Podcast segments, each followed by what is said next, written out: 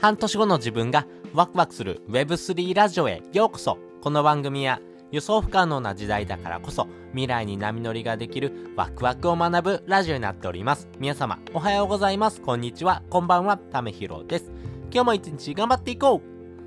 ということで今回はですね、NFT の次に来るビッグウェーブとはっていうようなお話をですね、したいなというふうに思っております。皆さん今 NFT がですね、国内でどんどんどんどんですね、えー、火がつき始めてるというところがありますんで、これからですね、大きな波が来るというふうに予想されております。特にですね、えー、国内ナンバーワンのですね、えー、NFT プロジェクトある CNP なんかもですね、ぐーんとですね、え価格上昇がですね、期待できるようなユーティリティをですね、多数取り揃えているというところがありますんで、これからですね、NFT の波が来るんですが、この NFT の波と同時にですね、違うですね、ビッグウェーブもですね、来そうかなというふうに思っております。それをですね、今回お話ししたいなというふうに思っております。先にですね、結論をお話しさせていただくとですね、ゲームをしてお金を稼ぐゲーミファイというふうなですね、えー、まあ、キーワードがですね、これから、えー、新たなですね、日本でブームを起こすんじゃないのかなというふうに思っております。これがですね、え、ー、と、ゲームをするというふうなですね、えー、楽しみ方と、えー、ゲームをすることによってお金を稼げるよっていうふうなですね、え部分がですね、組み合わさってるものになりますので、今までですね、えゲームばっかりしてないでですね、勉強しなさいよって怒られてきたですね、え過去がありますけども、え実はですね、このゲームをするだけでお金を稼げるような未来になってくるというところがですね、大きなですね、え転換期になってるなというふうに思っております。で、基本的にですね、このお金の稼ぎ方っていうところがですね、3つあるなというふうに思っておりますんで、まあ、この大きなですね、えー、波、そしてですね、この波の捉え方、そしてですね、お金の稼ぎ方についてですね、ちょっとお話をしていこうかなというふうに思っております。えー、まずですね、このおさお金のですね、稼ぎ方なんですけども、基本的に3つあるかなというふうに思っております。1つはですね、ゲーム内通貨をですね、稼ぐというところ、そして2つ目はですね、アイテムやですね、モンスターの NFT をですね、えー、売買するというところ、そして3つ目はお金を預けて資産を増やすというふうなやり方です。えー、それぞれですね、詳しく説明していくとですね、えー、ゲーム内の通貨を稼ぐというところではですね、えー、ゲームをしてですね、獲得している通貨というところがあります。これがですね、え FF とかですね、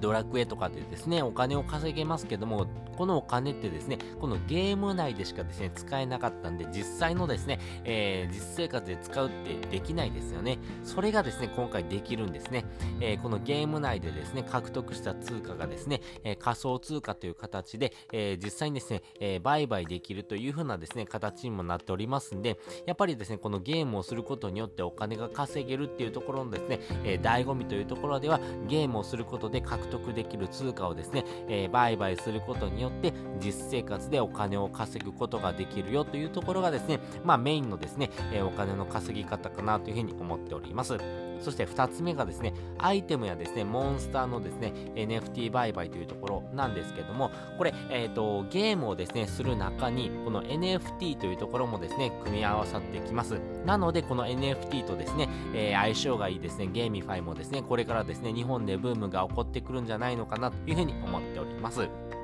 で、このですね、アイテムとかですね、えー、モンスターの NFT っていうところはですね、あ実際にですね、ゲームをすることによってですね、獲得できるようなですね、えー、部分が大きいので、えー、ゲームをしてですね、レアな個体が手に入るとですね、えその市場価値というのがぐんと高まりますんで、まあ、それをですね、え売ったり買ったりすることによってですね、えこのゲーム内の通貨ですとか、あとはこの売買するときにはですね、基本的にはイーサリアムというふうなですね、お金をですね、え使いますんで、このイーサをですね、えー、獲得することによって、えー、今ですね、1イーサがですね、17万円ほどになりますんで、まあ、このイーサをですね、えー、日本円に換算してですね、お金を稼いでいくっていうところもですね、一つ大きなですね、流れになってくるかなというふうに思っております。最後がですね、えお金を預けて、え資産を増やすというふうなやり方なんですけども、これ、あの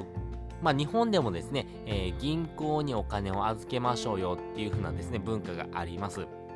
特にですね、これがですね、あの、多くのですね、えー、国民がですね、お金の話をするとですね、えー、毛嫌いするですね、啓蒙主義というふうなですね、形とですね、かなりリンクしてくるんですけども、お金の話をやめときなさい。お金をですね、まず銀行に預けて、えー、そしてですね、この預金を、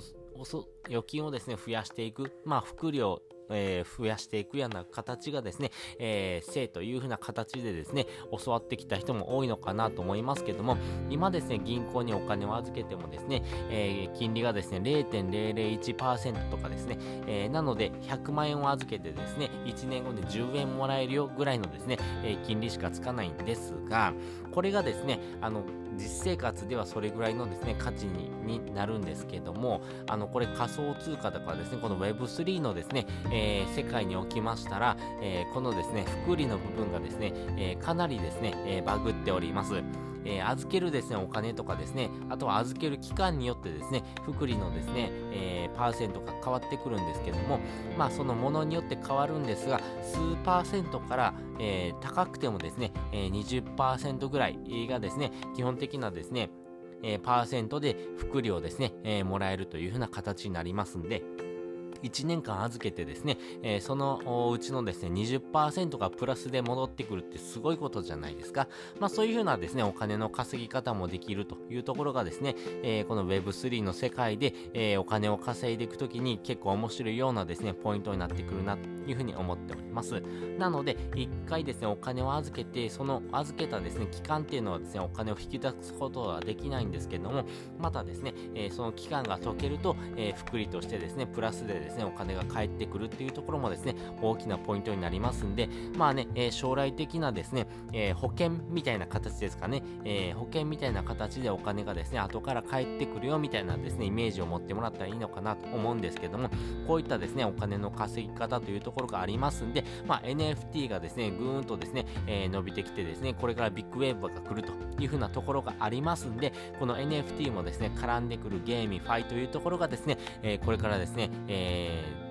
日本でもですね、大きなですね、ビッグウェーブになってくるのかな、かなと思いますし、やっぱり日本はですね、えー、ゲーム文化っていうのがですね、非常にですね、えー、根付いておりますんで、ゲームをするというところ、そして、このゲームをしながらですね、お金を稼ぐというふうなですね、えー、皆さんがですね、一度はですね、え夢を描いたような形のですね、え仕事がですね、え実生活でもですね、起こる可能性が非常に高いというところもありますんで、えこれからですね、NFT の次に来るビッグウェーブというところでは、 GameFi というところがですね、大きなですね、えー、市場のですね、えー、価値をですね、生んでくるというところがですね、期待できるかなというふうに思っております。ということで今回ですね、NFT の次に来るビッグウェーブはというふうなですね、お話をしておきました。もう一度おさらいをしておくとですね、ゲームをしながらお金を稼ぐ GameFi というふうなですね、この Web3 のですね、考え方がですね、日本にもですね、少しずつ浸透しておりますんで、まあ、このあたりがですね、えー、多分これからですね、NFT とともにですね、ぐーんとですね、えー、価値をですね、高めていく、まあね、成長産業がですね、ぐーんと伸びてくるんじゃないのかなというふうにですね、私は見ております。そして、えー、本日の合わせて聞きたいです。本日の合わせて聞きたいはですね、日本で GameFi がバズる理由っていうのをですね、お話ししております。じゃあなんでですね、えー、このですね、 GameFi というところがですね、日本でバズるのっていうところをですね、お話してる回になりますんで、あ、こういう風な理由だったらですね、実際にですね、伸びるんじゃないのかなというところもですね、えー、合わせてですね、聞いてもらうとですね、えー、あなたがですね、ゲーム好きだけども、この GameFi って何なの？ちょっと怪しそうじゃない？って思ってるんであれば、えー、日本とでですね、この GameFi のですね、関係性を聞いてもらうとですね、より深く理解ができるかなというふうに思っております。ということで、本日もですね、お聴きいただきましてありがとうございました。また次回もですね、よかったら聞いてみてください。それじゃあ、またね。